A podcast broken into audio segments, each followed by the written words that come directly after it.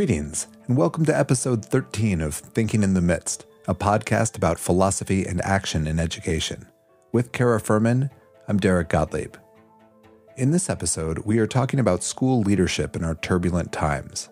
Our guests today, Jessica Heybach and Mike Gunzenhauser, have done quite a bit of thinking and writing about the preparation of school leaders, district superintendents, and the like, as they teach courses and design programs in order to do this preparation. What kinds of things do current and future administrators find useful? What kinds of outlooks or educational philosophies are they institutionally encouraged to adopt? And what role, if any, ought something like the field of philosophy have to play here? Just before I turn it over to Cara for the introductions that open the episode, I want to include publicly something that Jess told us after we had all turned off our mics. That, in her very first presentation at a Philosophy of Ed conference, at OVPES, in fact, when she was just a master's student, Mike Gunzenhauser was sitting next to her on the panel. Which is a little callback to our last episode, which featured former office neighbors Kal Alston and Nick Burbules. To steal Cara's wonderful line from last week, so we begin. Good afternoon and welcome. It is really great to see both of you and really looking forward to this conversation on school leadership and particularly school leadership in times of challenge. I'm going to ask you both to introduce yourselves and if you can tell us a little bit about who you are, what you do, and if you have any publications that you would like to particularly highlight right now, uh, please do. So, Jessica, why don't you start us off? Sure. Well, thanks for inviting me to participate in this conversation. Um, I've been a fan of the podcast and think this is really important for PES to branch out beyond just our own our own circles. So I'm an associate professor at Florida International University and the program director for educational leadership programs um, here at FIU. It is a new position. Uh, prior to FIU, I uh, ran a EDD program in a, a, small liberal arts school just west of Chicago, Aurora University. And really, in that job, came to be intimately tied to this issue of leadership um, and spent the better part of uh, seven years working with school leaders in a superintendent prep program um, and helping them complete their dissertation study. And so, although I'm not a school leader by training, I uh, got really roped into the problems and the concerns that they bring and became increasingly empathetic and curious about uh, their their role uh, within schools, within communities, within um, education, and concerned that what we ask them to do may or may not be ethical. Um, and so currently, I'm working on a chapter within uh, the Cambridge Handbook on Ethics and Education tied to professional development and thinking about the ethics of how uh, the PD world gets uh, sold to them as school leaders. And um, so, yeah. That's great, Jessica. Thank you. And Michael? Um, so I'm Mike Gunzenhauser. I'm at uh, the University of Pittsburgh. I'm a professor and chair in the Department of educational foundations, organizations, and policy.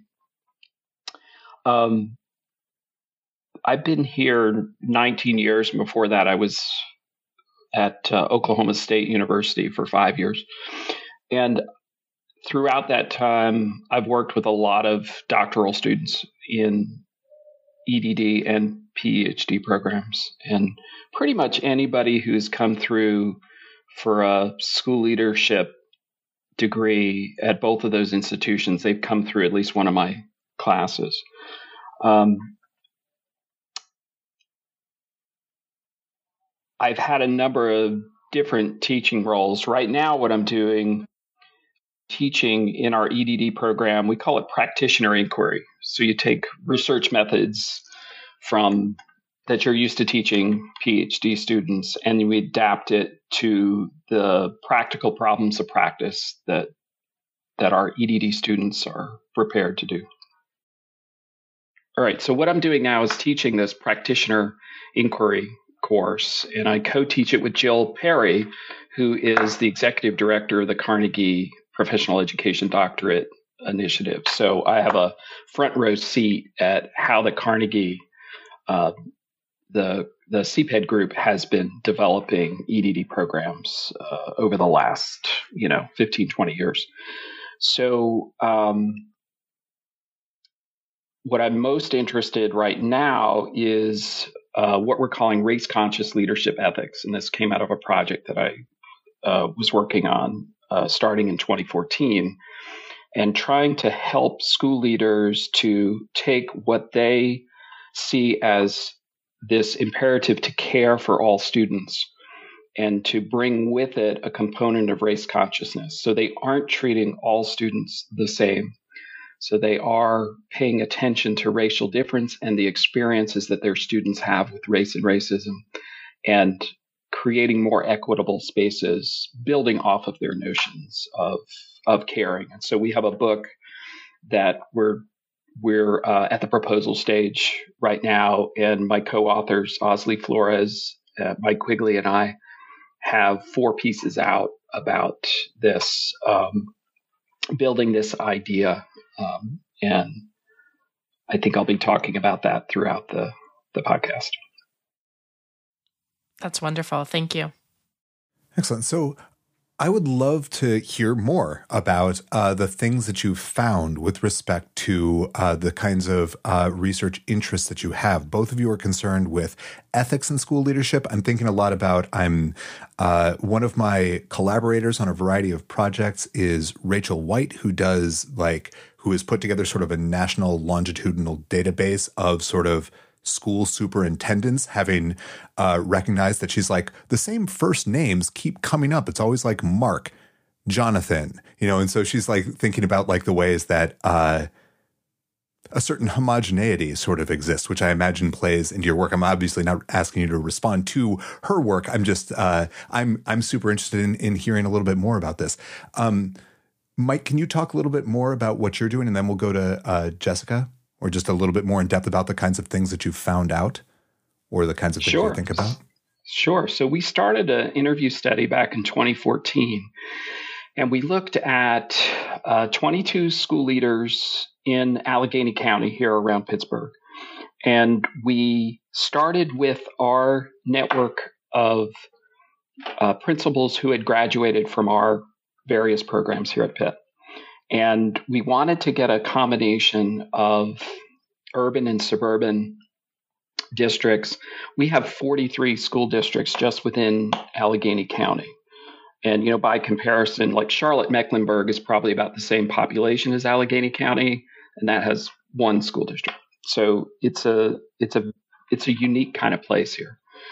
So we first started looking at how do they use data to create more equitable educational experiences for their students. That was our that was our way in. And so our first piece was on how they characterize differences in achievement in their school districts. Did they see it as a difference in achievement or did they see it as a difference in opportunity? And we found quite a bit of variation there. And then we saw those who thought of gaps as opportunity gaps had more justice oriented implementations uh, in their in their practice. We then analyzed the data about how they talked about race, and we started with Eduardo uh, Bonilla Silva's work on color blindness, and we've been using Subini uh, Annamma's work on color evasive and race evasive practices, and we we found that a lot of people just will actively evade issues of race and racism in their schools. And there's a variation. You know, we have a lot of schools that are like nearly 100% um, um, uh, black students. We might, and they might all be on free and reduced lunch.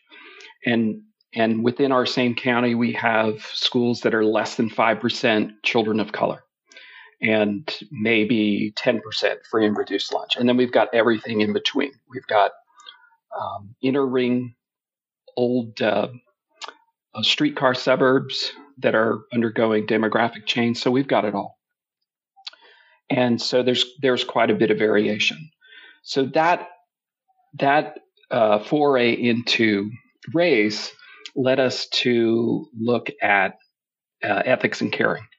So we had some questions around, you know, what's important to you in schools and, you know, what value do students of color bring to your community? And caring just kept coming up again and again. So we we analyzed the data around what did caring mean to these leaders, and we came up with with variations in caring. And we went to Lorraine Code, a, a feminist philosopher. She has a, a notion of impersonal caring.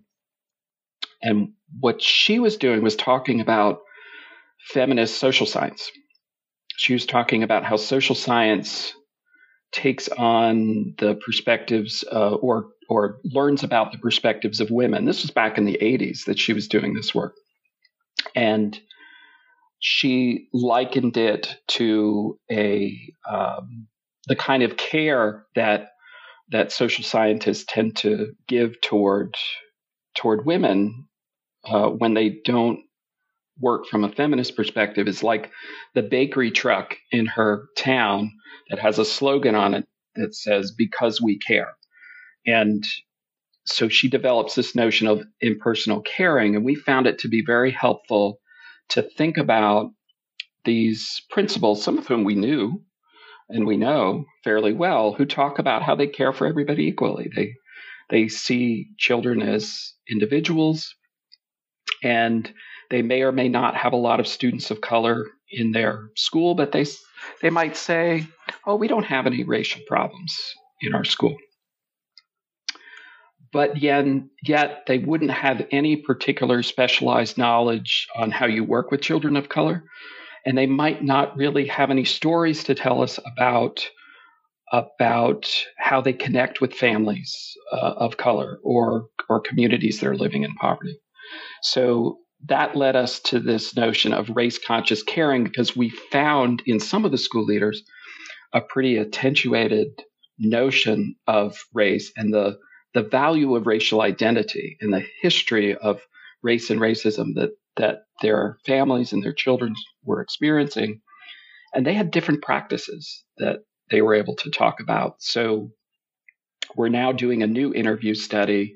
We're going back to some of those same principals eight and nine years later, and we're looking at some other principals as well, because a lot has happened in that amount of time. And you know, some of the some of these respondents we know, and we've heard people say, "Oh, I heard from this person, and they're doing this initiative in their school." So we want to go back and and see what it is that uh, that people are doing.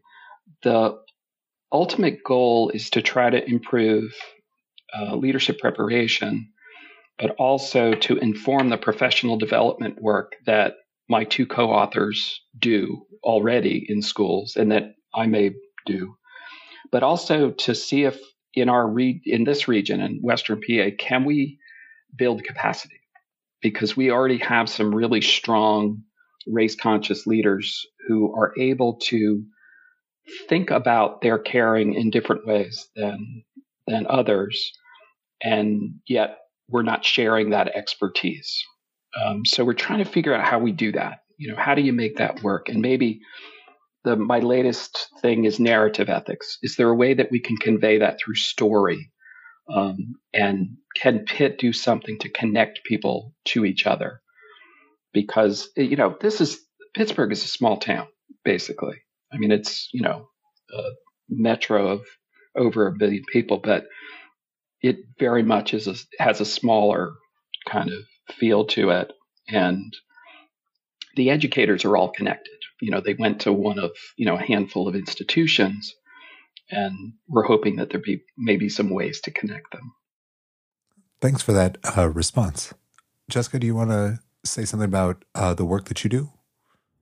Sure. So I'm going to back up to and probably rely too much on my time in Illinois for the purposes of this conversation. Um, probably because it's just too difficult to make sense of Florida at this moment, um, and in particular Miami in this moment. But my interest, I think, is rather than what they what school leaders do um, in their practice, although I do care about that. Um, really, what is the interiority of an EDD program and the dissertation work and sort of their own professional development because I have come to see that at the end of the day, that's really the only place where I feel like I have any room to say anything. Um, having never been a school leader, I did always find it difficult to kind of make recommendations about what they should be doing. And so our, as a program, we sort of pivoted and said, well, we're all researchers. Uh, we tend to all come from a similar theoretical framework. We're all, we were all very much vested in um, primarily qualitative research, primarily critical um, work um, or pragmatist work. And so, what can we offer school leaders that might be different um, than than what they can get elsewhere? And what does the university classroom offer by way of a safe space for them to talk about the problems and what happens in their day job? Um, that they can't say within professional spaces because of the politics, because of issues of power. And so, in working with so many students and their dissertation um, projects, I have come to see that they need they need more philosophy, they need more history, they need more sociology, they need more um, international perspectives on education. They they really are, unfortunately, I think the the products of an education that has delimited or deleted entirely social foundations from their preparation programs. And so they arrive really with not even a strong commitment to public schooling in the way all of us on this call might have. And so, so there was this weird space where I didn't quite realize ed leadership was missing these commitments. And so I really found, again, dissertation research and working with them in that intimate um, multi-year, you know, um, their own research projects. I found that to be really beneficial. But I'll, I'll tell one story. Um, so I taught the book uh, Demoralized by Doris Santoro. I'm sure most of us are familiar with it. And I taught it in a qual research class because I thought, okay, this is beautiful practitioner um, and philosophical work, right? It comes um, with this sort of lovely framework. It's it's beautiful methodologies. It it has you know sort of a great um, you know analysis and use of data. I thought, okay, this is going to be a showstopper, and I'm going to get my teacher and I'm going to get my students to really care about you know the role and the position their teachers are in, and this is going to be great. And the whole thing got flipped on its head, um, and they were pretty adamant that um, they were demoralized and like, I don't want to read about how teachers are demoralized. Do you know how horrible like my life is um, right now?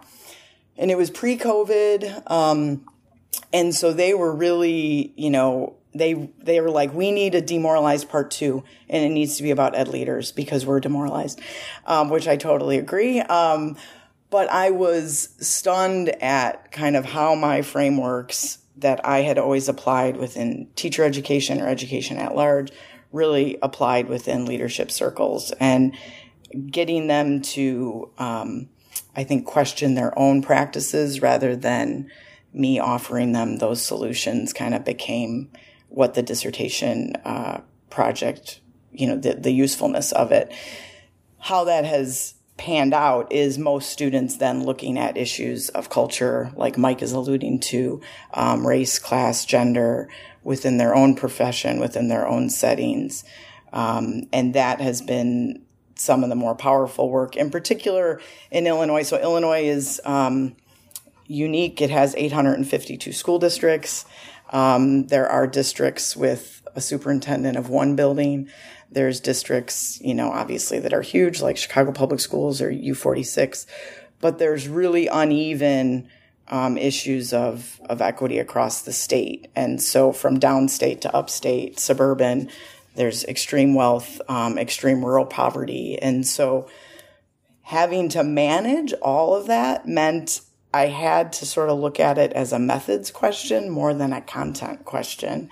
Um, and so I found philosophy and research to be about helping them to walk away with some skills no matter what the problem was because again i couldn't make the clear arguments that you know, urban ed um, or urban youth, you know, all those sort of buzzwords that I think played out in a lot of the literature. I I found students really challenging those, saying it's not quite that simple, you know, or superintendents in wealthy suburban districts who had rampant, you know, rates of suicide and student drug abuse and mental health problems. And so I was struck by leadership really needs, um, you know, kind of less orthodoxy around where's privilege, where's um, inequities, and we need to be thinking about it, you know, maybe differently than we have historically. And so for me, the dissertation project and working with practitioners really shapes now the kinds of questions I ask. Um, and I'm, I think I came into it not very forgiving of school leaders. I was like, why don't they just do what we know they should be doing? Um, and I now I'm like, well, wait a second. Why are they doing what they're doing? Why are these policies in place? Um, and I think research needs to be more cognizant that these people are in very compromised scenarios. Um, they're caught between forces that are very, very complex. And I think sometimes those of us in the academy, we might oversimplify that um, unnecessarily. And then the work they do do with us isn't powerful. And I still want to believe that the dissertation can be powerful for practitioners. I still want to believe that sitting in classes um, in the evening when you're exhausted after a full day of work and your phone is blowing up from your school board members, you know, that that space is still a meaningful space and unlike any other professional development they could be getting. Um, so yeah, that's kind of the backstory to I think where now um, my research and interests lie in very different um, different dimensions. But it is really with them in mind, like humanizing the school leader because it's easy to dehumanize them, I think is my big takeaway. Thank you. I love that. I love the the way you describe the journey, your journey as being one of like, why don't they just do what we know they should do to sort of like, oh, this is significantly more complex than, you know, I initially thought. I feel like that is virtually everyone's experience who decides to get seriously involved with the project of education in general, from like first year uh, PhD students to brand new school board members to well, we know what the research says. Why don't we just do it? Yeah. Fascinating. And and then if I could just follow up, I think then sometimes we double down on what is a doctoral program and what is the university space. And I'll give one quick anecdote, but um, suddenly my students, all their phones were lighting up, right? And and everyone's like suddenly not paying attention to my brilliant lecture that I had planned um, on Dewey or something. Um, and I finally I paused and I said, "What's what's up? What's going on?" And they're like, "Well, a, a kid was hit by a car in one of the superintendent's districts in who was in the room." And everyone who was from that same county had like jumped in and they were calling counselors and they were calling support staff and they were they were like, you know, managing this community experience and so I just said, you know, let's just take a break. Let's pause. Like do what you need to do for your community and then come back and and my follow-up question is how do you all know how to respond in these ways? Like how why and how are you immediately jumping into action? Um, and it doesn't matter that, you know, I had something planned and it would have been respectful to wait till after class to look at your phone. I I really came to kind of want to be a, a participant with them in those spaces and then help them process them. Like, what now is it going to be to walk back into a community that has had a tragedy happen? And, and how can I, an outsider, possibly, you know, offer, um, you know, a conversation or at least a space for them to process those things.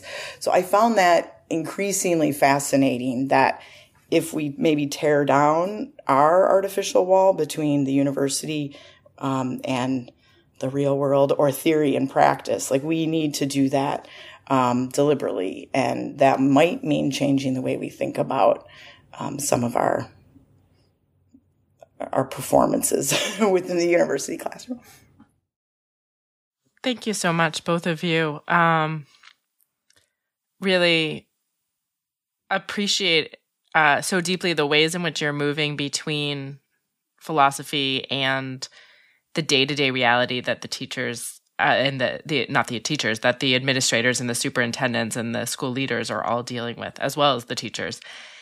And I'm going to ask a kind of narrow version of the question about why philosophy, because of where both of you have gone in your comments. When you're talking to these school leaders and you're bringing thinkers like Dewey or Lorraine Code and you're saying philosophy, why philosophy for them from your perspective and why philosophy for them from their perspective? Because I know you both to be sensitive educators. And so I am sure that you are responding to their feedback.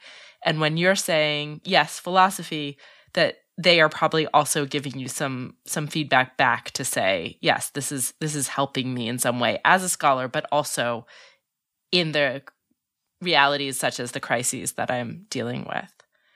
Um so jess you're you're nodding. Why don't you go and then we'll turn over to mike.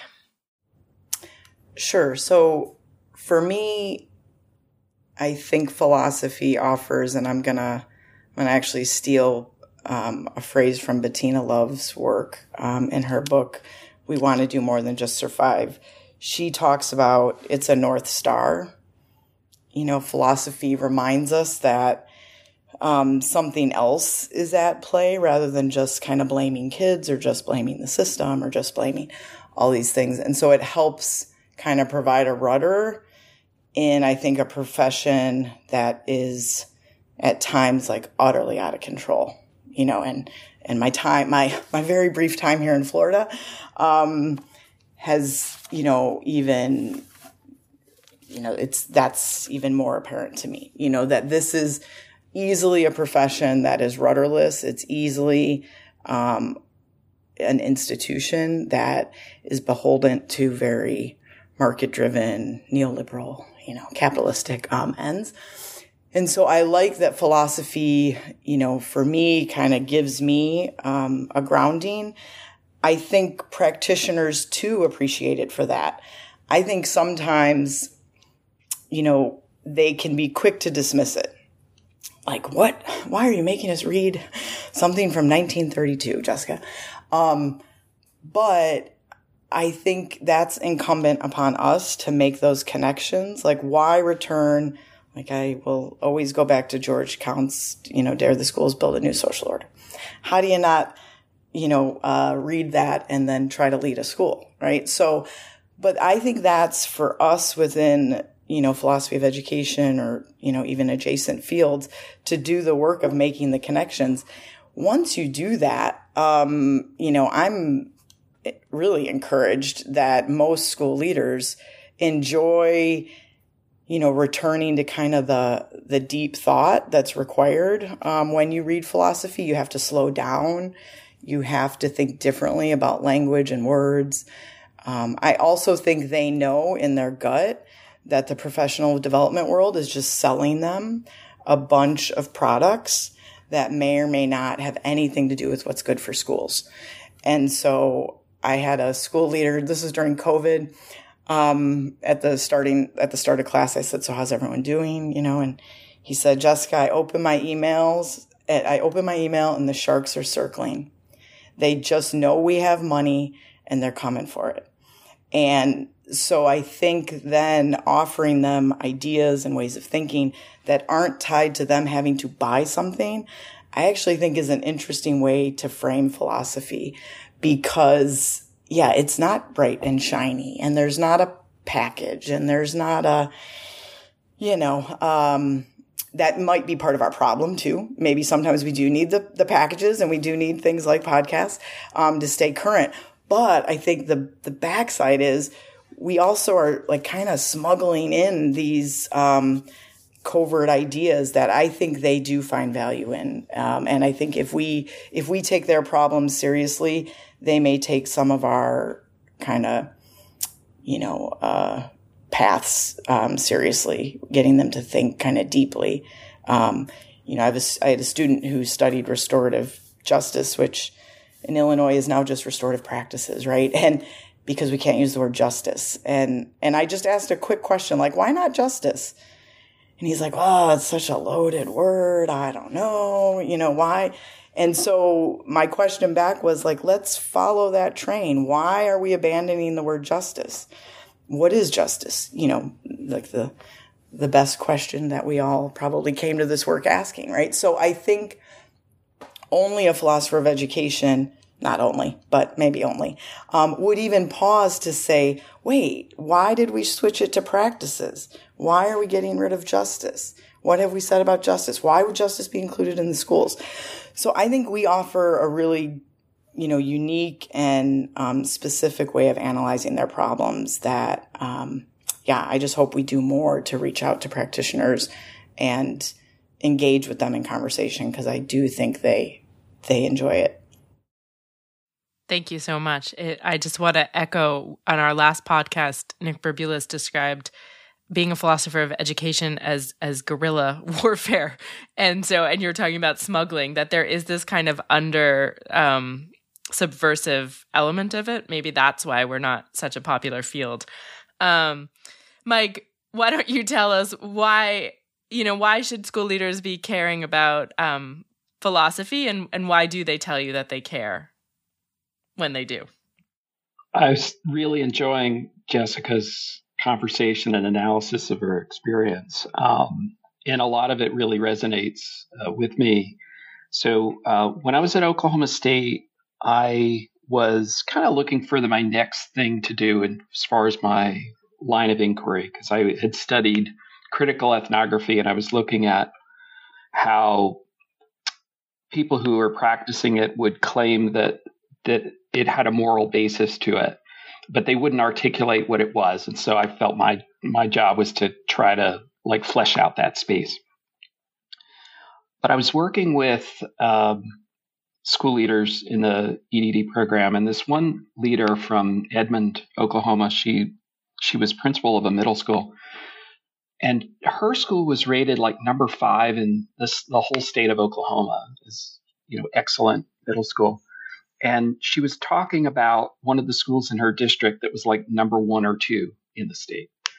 And she said, Yeah, I got to figure out what the practices are that are making that a better school.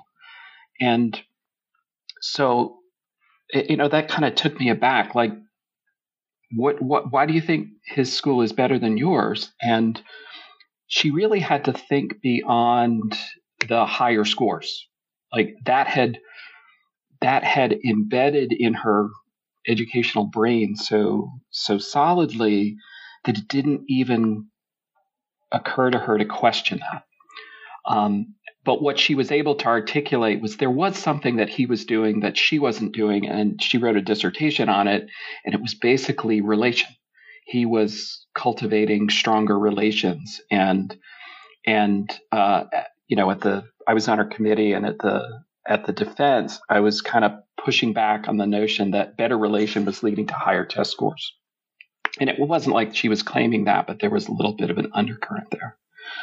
So that led me into a line of inquiry that I ended up publishing a book on in 2012 called The Active Ethical Professional.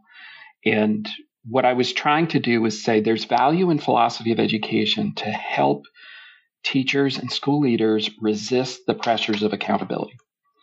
And I was looking at the the jumping off point conceptually was Harriet Biesta's distinction between accountability and responsibility that he wrote about uh, first in a 2004 article in Educational Theory, and his book. He has a book that that um, that fleshes it out a little bit more, but it really made it clear to me that there was something that was missing that that people were not not seeing in their in their practice. So I wrote an article for Theory into Practice, and it it's the most cited thing that I've ever written, and it and it's a really short piece, and it's basically high stakes testing and the default philosophy of education. And the idea is that if you do not in your practice think about what the meaning and value of education is and what your community values in terms of outcomes for your students and and purposes. I don't think I use the word outcomes in that piece because that you know that's a that carries a connotation. Um, but that, that if you don't think about that, if you don't dialogue about that, and you don't know about that, then you're going to end up with this default philosophy of education, which where you're doing things like teaching to the test and things like that. Things that we were seeing in some of those initial states that adopted high stakes accountability prior to No Child Left Behind. And, you know, everything bad that happened out of No Child Left Behind, researchers had discovered in North Carolina, Texas, Kentucky that had tried those things before. And we went ahead with um, high stakes accountability uh, anyway. So what we tried to do in all of the classwork that we did, uh, that we that we taught for school leaders in particular, was to get them to see what power they had in their particular roles. Um, that's what the book ended up being about basically is how powerful that role is when you are asked to normalize everything. You know you're asked to normalize your students you're asked to normalize your teachers and um, and how the the you know the technology of the examination uh, leads you to to to do that and and to um, constrain your practice and to use philosophy of education to see what's possible to to name what it is that you're doing to see what those alternatives are and how those alternatives may match up better with your own beliefs about the meaning and value of education. Everybody needs a, a philosophy of education and they need to revisit that. You know, and a lot of times students are right, we're writing at the time, you know, every student's philosophy of education started with, I believe that all children can learn. And, and, um, one of my colleagues, Noreen Garman, said, Well, what if you change that to all students do learn? And then, and how does that change your notion of, of, of what's going on so that it's not that knowledge is being held by the teacher and being given to the student?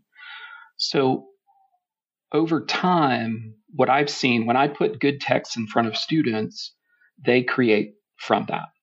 They have that reflective insight into their own practice and they can what i hope and what happens quite a bit is that they can start to name some of their practices and they can take ownership of their practice and and feel like they have something to say as a professional i'm very interested in this notion of where professionalism comes from it seems to have you know as long as you dress right and follow the law you're a professional um, when in fact there's much more.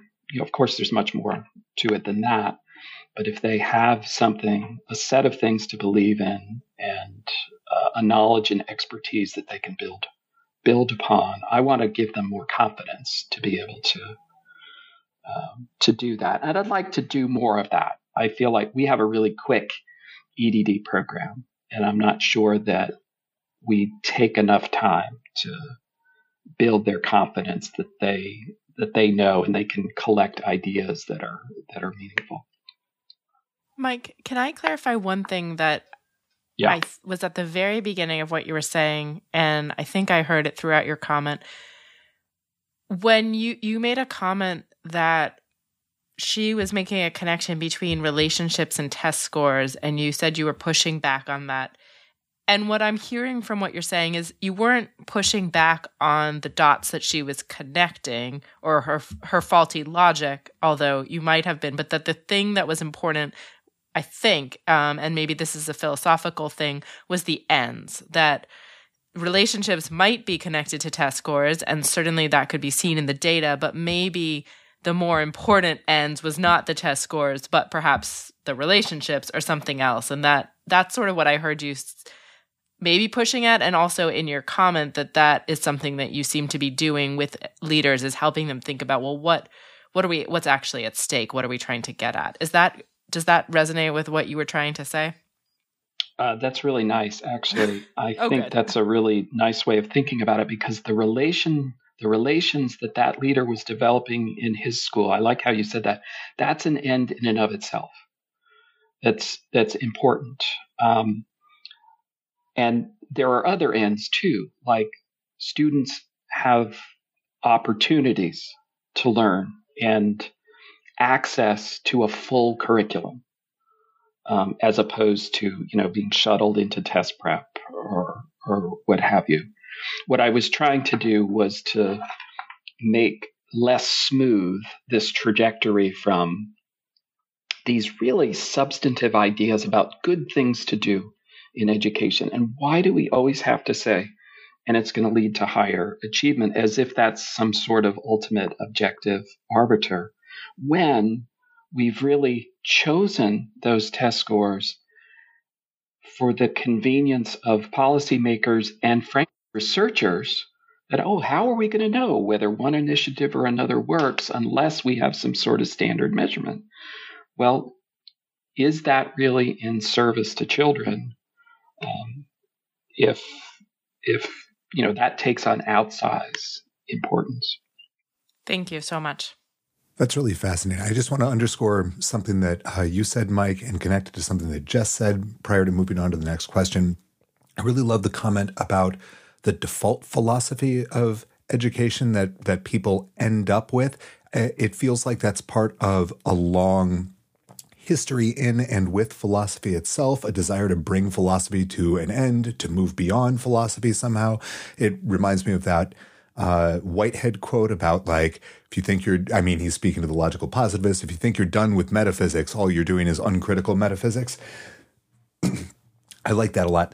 Um, the other thing that your comment just made me think of, I was at, you know, AERA at the time of this recording was just last week or something. It feels like a second ago and it's exhausting and all that kind of stuff. I was involved in a, in a, in a symposium that was dedicated to trying to find like whatever alternatives to various kinds of accountability policies. And uh, the very well renowned sort of discussant to the symposium asked us to think about the fact that, or asked us to think about education researchers as stakeholders in the accountability regime. Like, and there's there's a there's an interesting argument that I've been turning over in my head. She's like, you know, people's jobs depend on the production of test scores. Like researchers' jobs depend on the production of test scores. And I'm like, oh, when when one says it like that, it's fascinating. That's a whole whole other topic. Let me transition into uh, an actual question for you, uh, for you both. That is one of the interesting things about this, the the the way that this conversation has been going, is that uh, there's been a lot of conversation about sort of breaking down walls between the academy and the real world, between theory and practice. And the last two questions that we tend to ask on this podcast, one is is about like what should what should policymakers like a high level be thinking about? And the the last question that I'm going to sort of pose to you is something like what should people on the ground, like working locally, take away from the kinds of things that you've thought of. And it just makes a little less sense given the conversation to ask it in exactly that way. Uh, one way that I might uh, think about it is both of you are concerned with uh, the role, with the university's role in cultivating certain uh, habits or dispositions of thought with respect to policies that people undergo uh, or are confronted with in the in their sort of daily lives how do you hope that people will sort of carry that forward in their own work? And I mean that in both in terms of like things that they might concretely do in their local uh, situations or behaviors they might exhibit.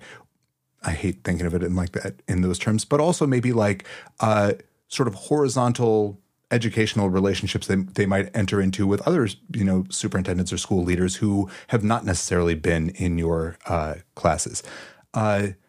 Mike, can I start with you and then go to, to Jess? Yeah, so I think that's really important, particularly if you're thinking about your your region. Uh, you know, the the the counties that are near you. We have, you know, with all these school districts that we have, there's a lot of competition between them, and there are a lot of what you'd call high achieving school districts and people, you know, parents may decide to move to one place or another. and you know they may decide they're going to go to this one rather than the other one, even though it's a longer commute. And why? You know, why do they do that? We have some initiatives here, like the Tri-State Area School School Study Council, the the Western Pennsylvania Superintendents Forum. Um, and what we're trying to do with those initiatives, some of them are very long-standing, is to break down that competition and lead to better collaboration and sharing of expertise. I think one of our challenges is nobody really co- collaborates with Pittsburgh Public. Um, uh, I, I want to say no one. There is some there is some collaboration across, but Pittsburgh Public is a little different because it's so much larger. Um, but like the suburban districts collaborate with each other, uh, that's that's more the case, and I think we need to be thinking in our region. I mean, we are an urban campus. I'm sitting here in the middle of an urban neighborhood. Um, we need to think more regionally rather than in our uh, in rather than leaders that are working with what they consider to be like uh, populations. So I think that's an important thing. Um, the other thing is to is to keep up. You know, we're you know, you if you're out of schools for five years, you know, new sets of conditions are operating. Um, and so you have to remain connected and throughout the throughout the entire education sector. Um, so I think that's something that all universities can do a better job of doing. We're we're hiring now a new generation of school leader faculty um, after a long gap of having any new hires, and so that's something that we need to look at is is how we get our expertise to collaborate with with the schools. A lot of the innovation is happening in schools, and you know it's fun to catch up, but you you kind of wish to be more connected um, with good things that are happening. Thank you. Sure. So I will uh, piggyback on your last point, Mike. I think we need to get the conditions of schooling right. And I think we could spend an entire career in the academy writing about K 12 and never step foot in a K 12 setting, never kind of feel aesthetically a K 12 building. And so I think we need to do a better job of, yeah, I, I talk a lot to school leaders, but the next phase of my career, I want to be spent doing more field work because I don't think I can do justice to writing about leadership or writing about schools having not kind of felt schools.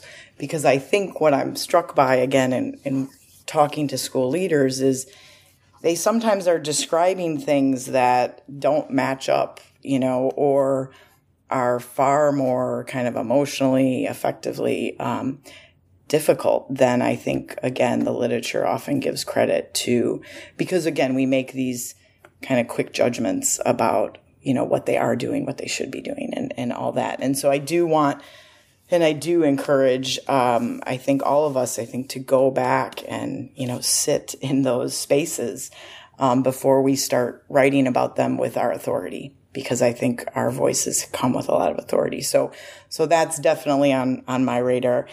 The other thing is, I think returning to you know thinking through what is the moral life of a leader.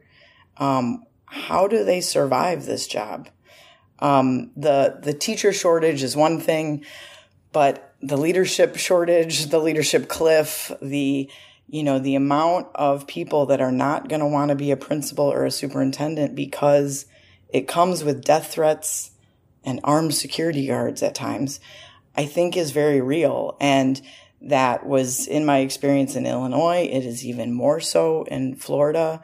Um, the school leaders I've met in Florida I'm moved to speechlessness. Um, and those of you that know me know I'm usually not speechless. I mean, it's stunning. Their experience is stunning.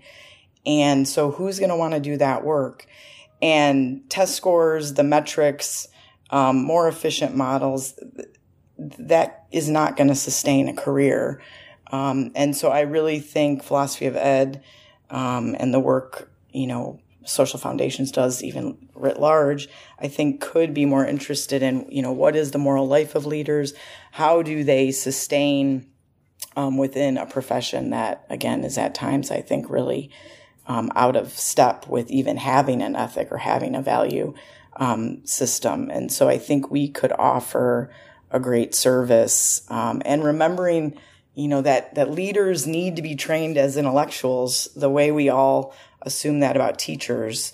Um, and kind of that argument's been made quite well. I, i'm not sure it's been made quite well that leaders should be intellectuals. And i think of for me kind of the Dewey Counts Kilpatrick that crowd right? They they saw school leaders as statesmen for education right? There um, the superintendent was the kind of the the spokesman for why we should have public schools. They were the great defender of um, the value of public schools in a democracy. And I'm not sure we've done a great job um, of reminding leaders that that is their role, right? They are the sound piece for why public schools matter. If we've only given them kind of the, the metrics and the logics of, you know, testing and you know, uh, things of that nature. So I think there's a lot of great work to be done, and I think philosophy of ed, philosophers of education are well positioned to fill a gap um, that I think could do some real good to those living in these really um, complex professional roles. Thanks, Jessica. That's great. So we talked a little bit about the need to be moving between the space to think deeply and the sound bites. And I gave a talk uh, this week where I was asked by a college president. He said, These are all the obstacles, or these are, you're identifying something really real and challenging in public education. What policy changes could happen that would fix things or make them better? Um, and I say this to say that I was sitting there with him and the chancellor in the room, and I was a little bit stumped because I, again, I'm a philosopher of education, and I thought, I can't think of, you know, a obstacle. Um, but I ended up going with teachers need, in that case, teachers need spaces to be thinkers and doers. So I say that to buy you some time.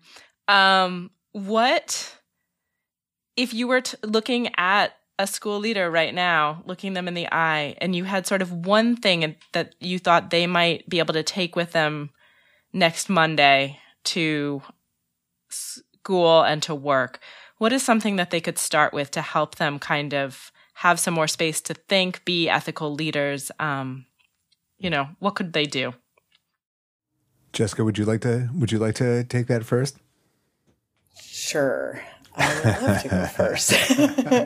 um, so I will always return to the to, to I think um, my the first problem I ever encountered or encountered as a master's student. In that I, I do think leadership prep has to take seriously foundation courses. I I think we eliminated them for maybe reasons that made sense, but I think the university needs and faculties need to come together and find a way to infuse foundational level knowledge within leadership prep.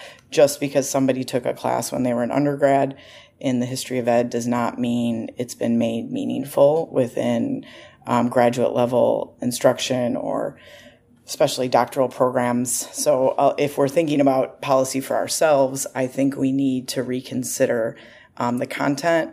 And I would echo what Mike said earlier. We need to reconsider the time we're just addicted to speed. I don't know why these degrees have to be fast. I'm, I'm, I've lost track of what the reason was for why an EDD or a PhD in ed leadership needed to be fast.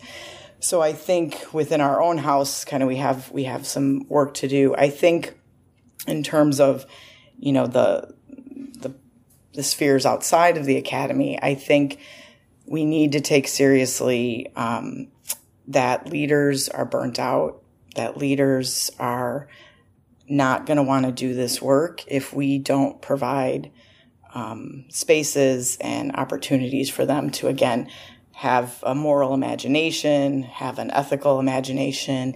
They this work has to be meaningful. Um, there's no way it can be instrumental and managerial. Um, of course, you know, yes, the buses have to run, the lunches have to get ordered, all those things for sure. But somewhere within a within a professional space needs to be, I think, a richer, more meaningful conversation around, yeah, ethics and morals and um, what are what do they think they're doing, um, and then I think although my students, if they were listening to this, would laugh that I'm going to use the word celebration because they love that word and I always find it discomforting. But I think we do need to celebrate um, what they are doing right.